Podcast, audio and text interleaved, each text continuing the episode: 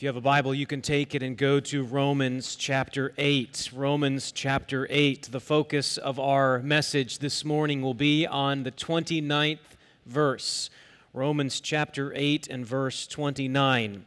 If you don't have a Bible with you, you're welcome to use one that is provided for you. You'll find it in the pew rack in front of you, or perhaps on the chair that you are sitting on, and you will find Romans eight on page nine forty-four. Romans chapter eight. And those of you who have been with us know that we have been in a series on Romans eight that we've entitled More Than Conquerors. And we've taken that title from a verse near the end of the chapter in which Paul proclaims that we are more than conquerors through him who loved us. And this chapter, Romans eight, begins with this wonderful proclamation that there is, therefore, now no condemnation for those who are in Christ Jesus. And we have the privilege of enjoying that message that if you are a believer in Christ this morning, there's no condemnation for you. Your sins have been forgiven. You have new life in Christ, and that's the unfolding theme throughout Romans eight. We have this new life, this, the chains that have bound us to sin have been shattered and broken, and now we're free to live lives to please God. But then Paul deals with this question that burns in the minds of so many people. If this is the case, if it is true that I have no more condemnation, that the, the ultimate consequences of my sin have been forgiven, then why do I suffer so much? Why do I still get sick? Why are my children in the condition they are in? Why am I still struggling in my job or in my marriage? Why all the problems of life? And here's where Paul says in verse eighteen that he considers that the sufferings of this present time are not worth comparing with the glory that is to be revealed to us. Because there is a coming glory for the children of God, and he unfolds what that glory means. It's a glory that's so weighty and so magnificent that all creation is groaning for it, that we ourselves, he says, are groaning for it, that the Spirit himself intercedes for us with groanings that are too deep for words, with a prayer that is perfectly aligned with the will of God. And that's where Paul tells us something about God's plan. And you see this in verse twenty-eight, and we know that for those who love God, all things work together for good, for those who are called according to his purpose. For those whom he foreknew, he also predestined to be conformed to the image of his Son in order that he might be the firstborn among many brothers. And those whom he predestined, he also called. And those whom he called, he also justified. And those whom he justified, he also glorified. And with these verses, we've begun a little mini-series within this series on Romans eight, in which we're trying to explain and understand what is meant by this plan of God. And we're breaking it into five different parts that we see here in the text. And the first angle of God's good plan for us is our knowledge of God's plan, when Paul begins this section by saying, and we know. In contrast to the many things in life that we don't know, Paul says there is something that we do know, and that is that God has a good plan for our lives, our knowledge of this plan. Secondly, we see the recipients of this plan. So who is this for? This is for those who love God. Now, to be clear, it is not because people love God that God has a good plan for them. Rather, Paul clarifies this by saying those who are called according to his purpose, right? We love him because he, what? First loved us. And so the good plan that God has is for those who love him, who are called according to his purpose. And third, we looked at the scope of God's plan. How much is God's plan able to encompass? How much does it include? Is it only the things that you see as good in your lives? It is only, it is only the pieces of the puzzle that you can figure out and get together? No, it's everything. It's the dark parts. It's the light parts. It's the painful parts. It's the parts that give pleasure. It's everything. The scope of God's plan includes every single part of your life. There's no wasted pieces in God's plan. That's the scope of God's plan. And the fourth angle is the outcome of God's plan. Where is all this leading? What is this glory that is to come? What is this plan that God has, and what is it accomplishing in our lives? Here it is. It's described as good in verse twenty-eight, but that's not good on our own terms, right? We can't just import all the ideas that we have about good and say, oh, that must be what God is. God's plan is for, what I can see as good. No, no. It's very specific kind of good. In fact, it is the very best, and it is this: to be conformed to the image of his Son. That's our good, in order that he might be the firstborn among many brothers. That's his glory. Our good, his glory. That's the outcome of God's plan. And the next week, we're going to be looking at the certainty of God's plan. The certainty of God's plan. This will be a fun one.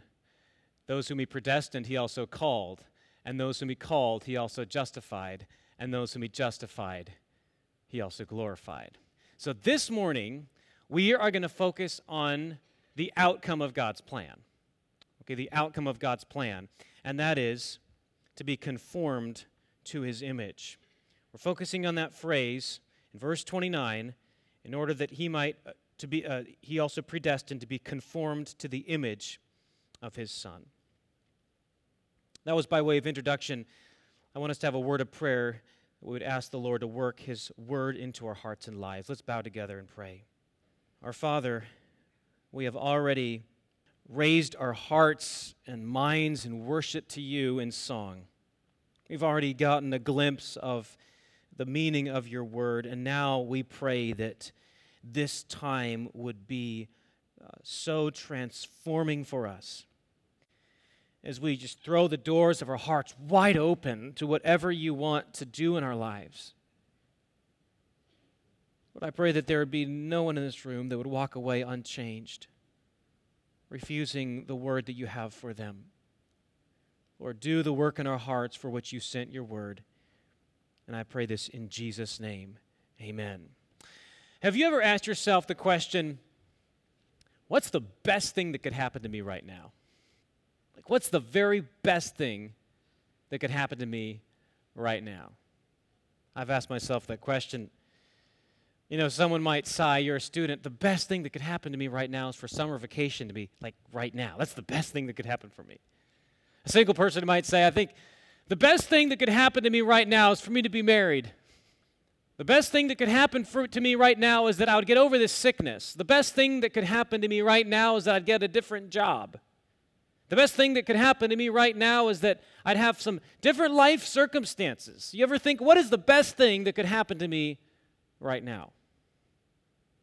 But you know what? The best thing that could happen to you, the best thing that could happen to anybody, or anything, actually depends on what kind of thing that is. The best thing that could happen to a fish is for it to be in water. Not so a cat. The best thing that could happen to an eagle is to be free to soar and build its nest on a craggy ledge. It's the best thing. Not so if it were a penguin. Right? The best thing that could happen to something, the best thing that could happen to anybody, depends on what kind of creature that thing is. And so when we think, what is the best thing that could happen to me, it depends on what kind of creature you are. The best thing that can happen to you depends on what God has meant you to be. And that's what Romans eight twenty-nine informs us of. What God intends for people to be is to be conformed to the image of his Son.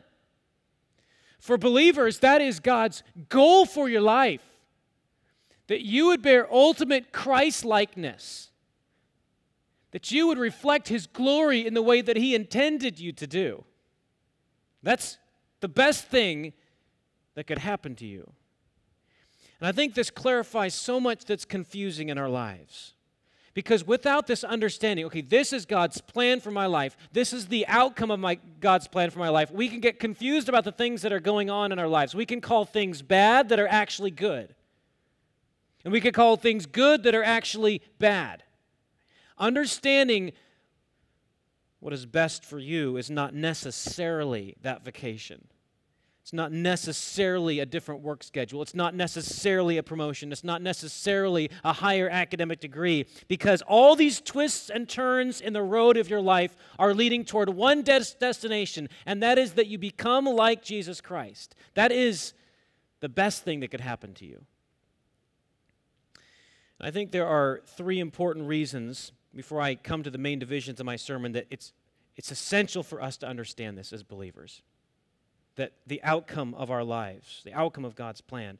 And one important reason is that it's a major theme throughout the Bible. You read the Bible from beginning to end, this whole idea of God's plan for human beings. I mean, it shapes the narrative of Scripture from the first chapter of Genesis all the way to the last chapter of the book of Revelation, what God's outcome for the lives of of human beings is. That is a major theme all throughout Scripture. That's important for us to understand. If you're going to understand the Bible, you need to understand what God's intent for human beings is.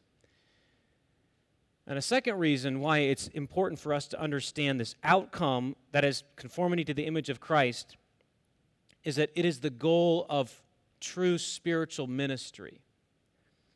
Anything that we do, e- even as a church right here, has this objective in mind, that the people that come as a result are drawn to Christ. I've, I've quoted this verse from Colossians chapter one many times to you, that the goal of my preaching is to proclaim Christ. As Paul says, we proclaim Christ, warning everyone and teaching everyone in all wisdom. To what end? That we may present everyone mature in Christ Jesus. That is the goal of Christian ministry, the goal of the pulpit ministry here, the goal of our adult growth hour, the goal of our Sunday school classes for our children, the goal for our midweek connection. It's to do this one thing in your life, to make you more like Jesus. That's where all this is going. And without that, we shouldn't even have a ministry. This is the purpose of true spiritual ministry. It's not only the purpose of ministry in a church.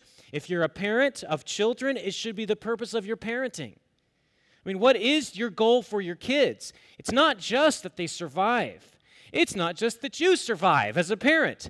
No, the goal for your parenting as a Christian parent is to bring about Christ-likeness in the lives of your children, not just to, to nurture good citizens, although that may be part of it, but that those young people, those children, would be more like Jesus. That's the goal of parenting. It's even the goal of one-on-one relationships. When you, as a believer, interact with other believers, you should ask yourself this: is my influence in this person's life, is it making them more like Jesus? Because that's the outcome of God's plan for him. That's the intent of God's plan for her. As friends, as fellow church members, as, as fellow attendees here, that should be our goal in our interactions with each other. Christ-likeness. And so I could think of hardly anything more important to consider than what is the goal of God's, God's goal for our lives. It's a theme throughout Scripture. It's the goal of true spiritual ministry. But here's a third reason. It is what God is up to in your life right now. If you're a believer in Christ, and you, you think, okay, what in the world is God doing in my life right now? Let me tell you, upon the authority of the Word of God, here's what God is doing in your life. He is making you more like Jesus. Like, that is God's purpose for all these circumstances in your lives right now. And if you want to know what God's up to in your life, you should understand this. It's that you might be conformed to the image of Christ.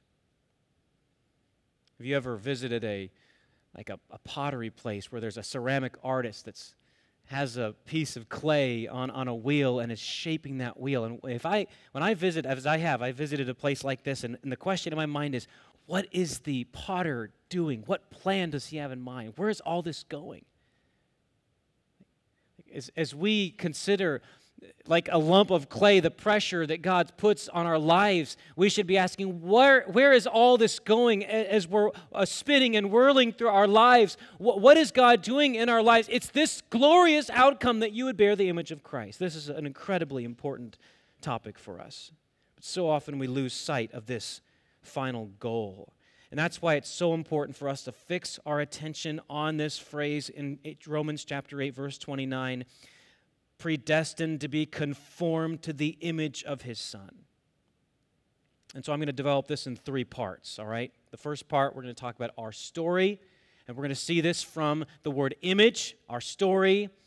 Second part will be focusing on those words of his Son, so the Savior, our story, the Savior.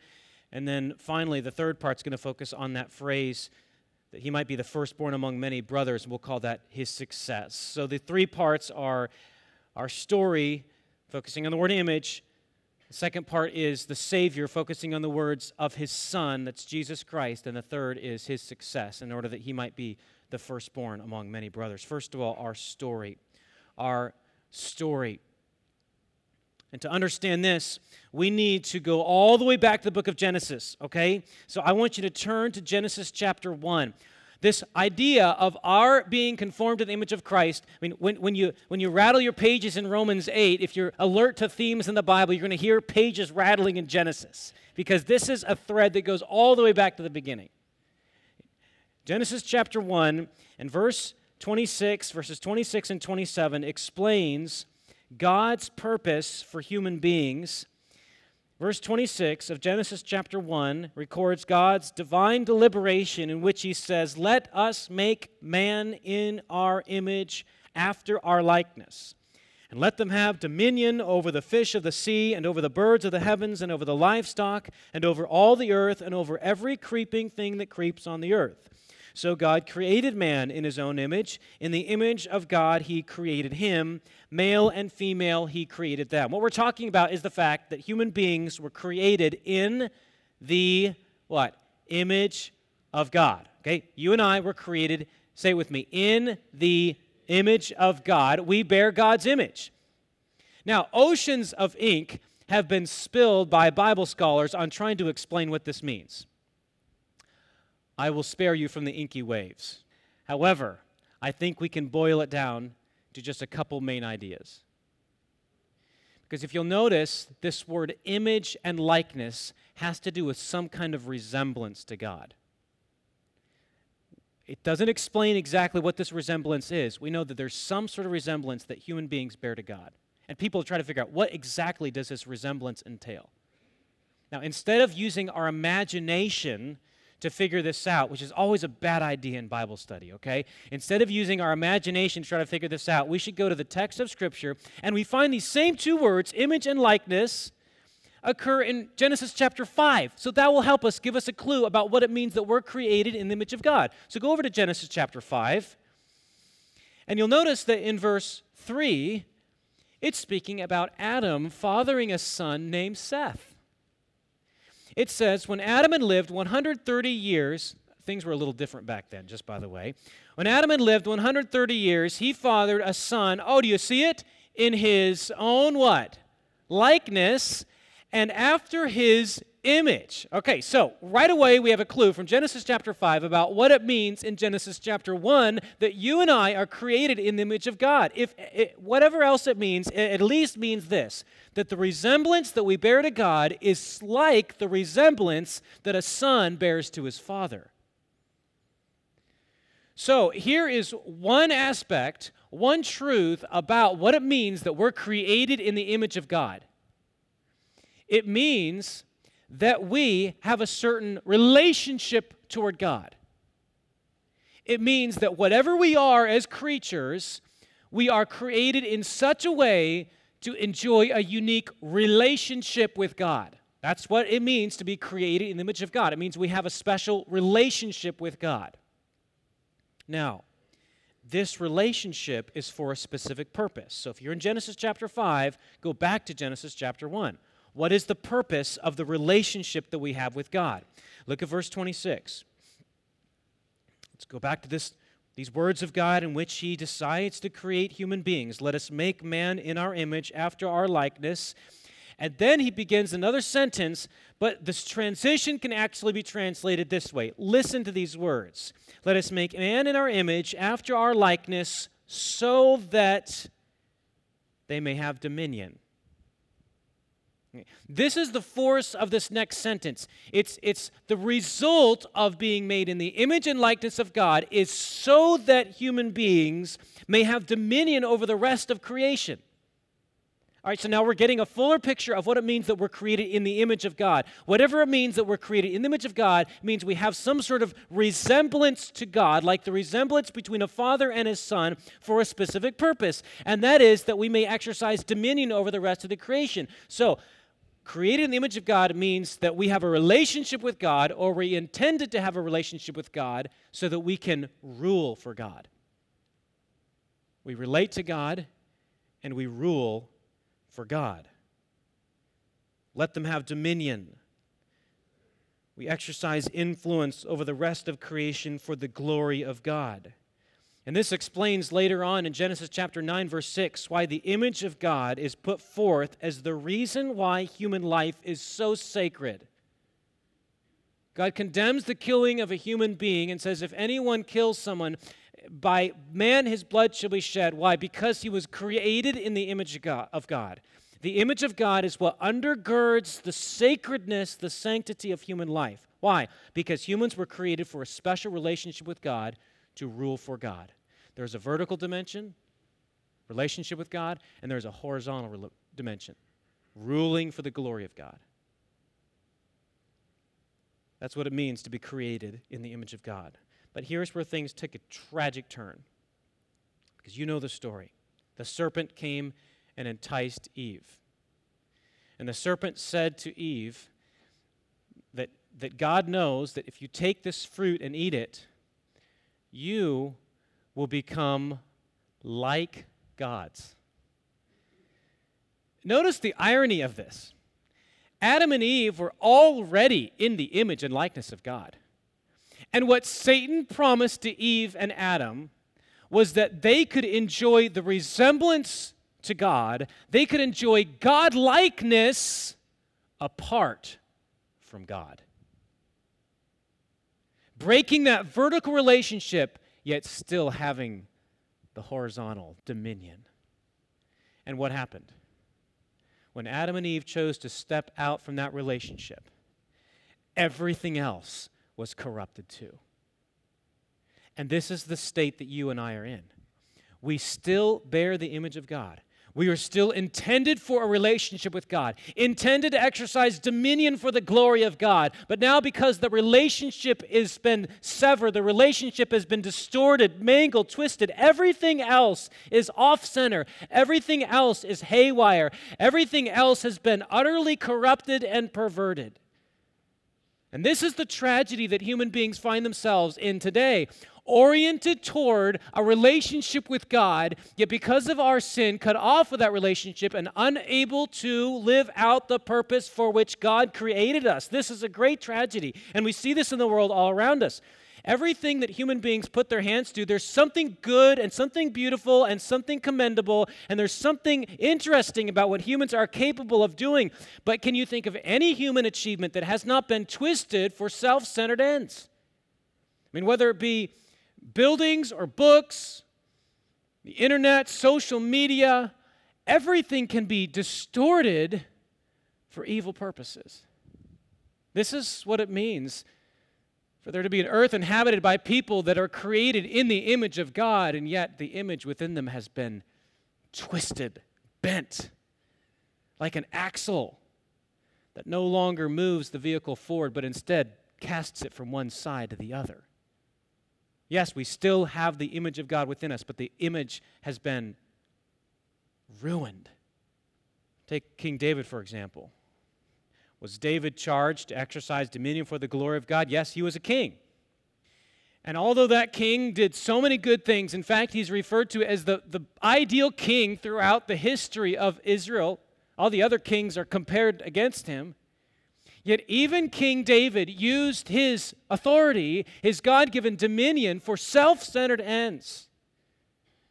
To take another man's wife and have that man killed to cover up his sin, I mean, that is, in a microcosm, what human beings do with the image of God, created in the image of God, yet using that image to serve our own purposes.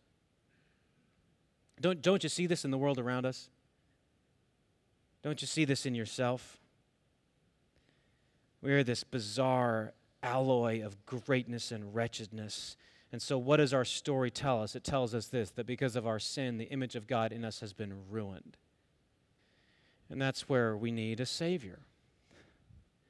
We need to be changed. We need this image to be fixed, right? I mean, doesn't it make sense to you, even without looking at the Bible, to have heard the explanation that we're created in the image of God for the glory of God? You look at the world around you, you're like, yes, that makes total sense, but there's something wrong with us. We need that image to be restored. And here's where Christ comes in, because Christ is the perfect Son of God. Remember, we said that what it means to be created in the image of God is to enjoy a special relationship with God as his sons and daughters, just like the resemblance that Seth had toward Adam is like the resemblance that we and ha- you and I have toward God. Yet Jesus comes as the perfect Son of God. Remember when he emerged out of the waters of his baptism at the age of thirty, at the beginning of his earthly ministry, there came a voice from heaven, and there came a the Holy Spirit in the form of a dove, and the voice said, "This is my what? Beloved Son, in whom I am well pleased." God didn't say that about any other human being. In fact, that beloved Son, as Luke goes on to record, he was went into the wilderness, and then at the end of forty days, the devil came and tempted Jesus, just like the devil came and tempted Adam and Eve. And every single temptation, Jesus resisted perfectly. Jesus did what human beings, mere human beings, could not do. And that is stand against the temptation of the devil. He is the perfect Son of God. He is the perfect image of God. This is what the writer of Hebrews is telling us in chapter one and verse three, that he is the exact representation of the nature of God. He perfectly reveals God because he perfectly resembles God because he is God. He enjoys a perfect relationship with God, as he says in John chapter eight and verse twenty-nine, "I always do the things that please my Father." I mean, you talk about that vertical relationship that we're supposed to have because of our being created in the image of God. Jesus did it perfectly. And what about that horizontal relationship? Jesus did that perfectly too. We read in Philippians chapter two that Jesus submitted himself to God, and he did the ultimate act of obedience. He submitted himself to the very point of death on the cross. No one else in all of history has been asked to do something that difficult. Jesus did it.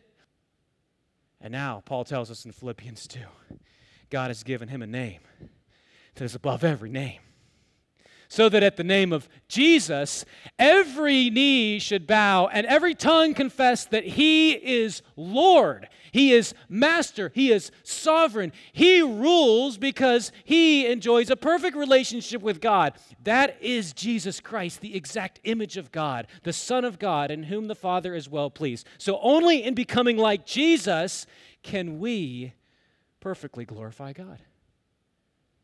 You, Jesus is is the one who restores in us the brokenness that we feel every single day. We need a Savior. And because of Jesus, the image of God in us can be restored.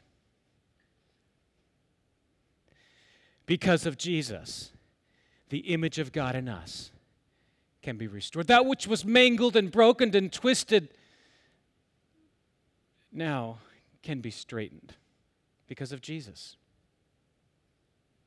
He perfectly revealed God. He will perfectly reign for God. And that means that you and I must become like Jesus. We must become like Jesus. Where does this start? Where does the path of becoming more like Christ start? It starts when a person puts his or her trust in Jesus Christ as Savior. That's where it begins.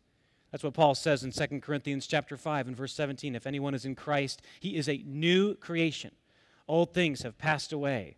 New things have come. What kind of new things? You're a new creature in Christ. A new creation.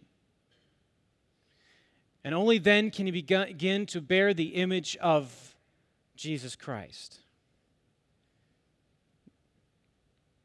Paul writes in Colossians chapter three and verse nine and ten, "Do not lie to one another, seeing that you have put off the old self with its practices and have put on the new self, which is being renewed in knowledge after the, get this, image of its creator." That's what's happening to believers in Christ. There is a renewing process going on in your life through the work of God, through the work of His Holy Spirit, through the influence of the Word of God. It is you are being renewed into the image that you were originally intended to bear because of Jesus' work in your life. That's where it starts. How does it continue? Listen to these words from Ephesians chapter four. to put off your old self, which belongs to your former manner of life and is corrupt through deceitful desires, and to be renewed in the spirit of your minds, and to put on the new self, created after, listen to the terms here, created after the likeness of God in true righteousness and holiness. This is what's going on in the lives of believers. We're becoming more like what God originally intended us to be, and we only do that through Jesus Christ, who is the true image of God, the true Son of God. But it's a process. Paul writes in Second Corinthians chapter three, verse eighteen, that we all with unveiled face, beholding the glory of the Lord, are being transformed into the same image from one degree of glory to another. You want to become more like Jesus? Does ever stir in your heart this, this desire? Okay, yeah, that is what my life is all about. That is where, that's the only source of true joy and satisfaction and contentment, just like we've been singing about. You want to become more like Jesus? Here's, here's how it's going to happen. It's going to happen when you behold the glory of the Lord. How do you behold the glory of the Lord? He reveals it in this book. It's right in Scripture. You want to see the face of Jesus? You want to see the glory of God?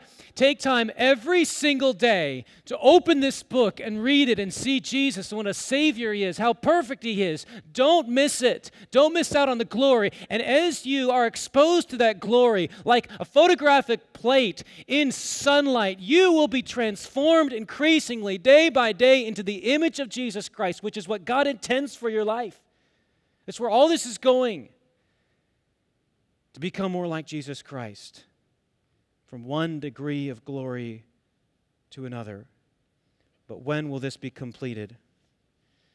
When will this finally reach its consummation? John writes in his first epistle in chapter three, verses two and three, Beloved, we are God's children now. You are, if you're a believer in Christ, you are God's children now. But it does not appear, as John writes, what we shall be. But we know that when He appears, we shall be like Him because we shall see Him as He is. Like right now, we, we don't have the full, unhindered vision of Christ that we will have. But when we will have that, we will be completely changed so that the words of Romans eight, verse twenty-nine are completely fulfilled, that we will be conformed to the image of His Son. That's what God is doing in your life. That's the outcome of God's plan. You go back to Romans chapter eight.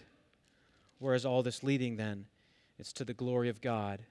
It's His success in order that He might be the firstborn among many brothers. There are two things you should understand about this. The fact that it says that Jesus is the firstborn does not mean that He was a first creature as if He was created by God in chronology. Firstborn refers to rank, not time.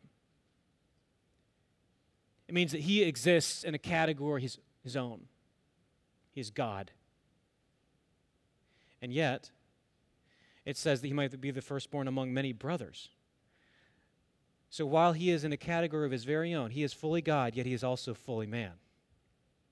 You see how important it is to get that right? Jesus Christ, one hundred percent God, one hundred percent man. And when in glory, He is surrounded by a vast throng of brothers and sisters who, through their lives, have become increasingly like Him. He will be glorified as he sh- as he should be. That's how we glorify God, by becoming more like Jesus Christ, in order that He might be the firstborn among many brothers. Now, going back to the question we asked at the beginning, what's the best thing that could happen to me? You know, sometimes we're not really good at answering that question, because what we think is the best thing that could happen to us is really not. But when you understand this, anything that makes you more like Jesus is the best thing that could happen to you. Anything that works to shape you to become more like Christ, more loving toward other people, more obedient to God as your Father, more faithful, more joy-filled, more patient, whatever God is doing in your life to make you more like Jesus, that's the best thing that could happen to you, because that's God's final destiny for you. And, and here's the thing I want you to take away with you from all this, that you must make your final destiny your daily priority. You must make your final destiny, that is Christ-likeness, your daily priority. When I was a teenager, somebody gave me the book Shadow of the Almighty by Elizabeth Elliot. It contains dozens and dozens of excerpts from the journal of her late husband, Jim, who was killed at the age of twenty-eight. When he was twenty years old, he wrote these words. He had fellowship and prayer with a friend and discussion of the things of God, a happy experience, and then he turns to prayer in his journal. God, I pray thee, light these idle sticks of my life, and may I burn up for thee. Consume my life, my God, for it is thine. I seek not a long life, but a full one, like you, Lord Jesus. Eight years later, his body was half submerged in the waters of the Curare River. Was that a waste? All throughout his life, he was pursuing to be Christ-likeness. In fact, he himself wrote earlier that he is no fool who gives what he cannot keep to gain what he cannot lose. Whatever ever happens in your life to make you more like Jesus, that's the best thing that could happen to you. Are you pursuing that now? Are you making your final destiny your daily priority? You know the hymn, Great is Thy Faithfulness? It's a very common and loved hymn. The man who wrote that hymn also wrote another one that's less known. It goes like this, Oh, to be like Thee, blessed Redeemer, this is my constant longing and prayer. Gladly I'll forfeit all of earth's treasures, Jesus, Thy perfect likeness to wear. Oh, to be like Thee, blessed Redeemer, pure as Thou art, come in Thy sweetness, come in Thy fullness, stamp Thine own image deep on my heart. That should be the prayer of every believer. Is it your prayer?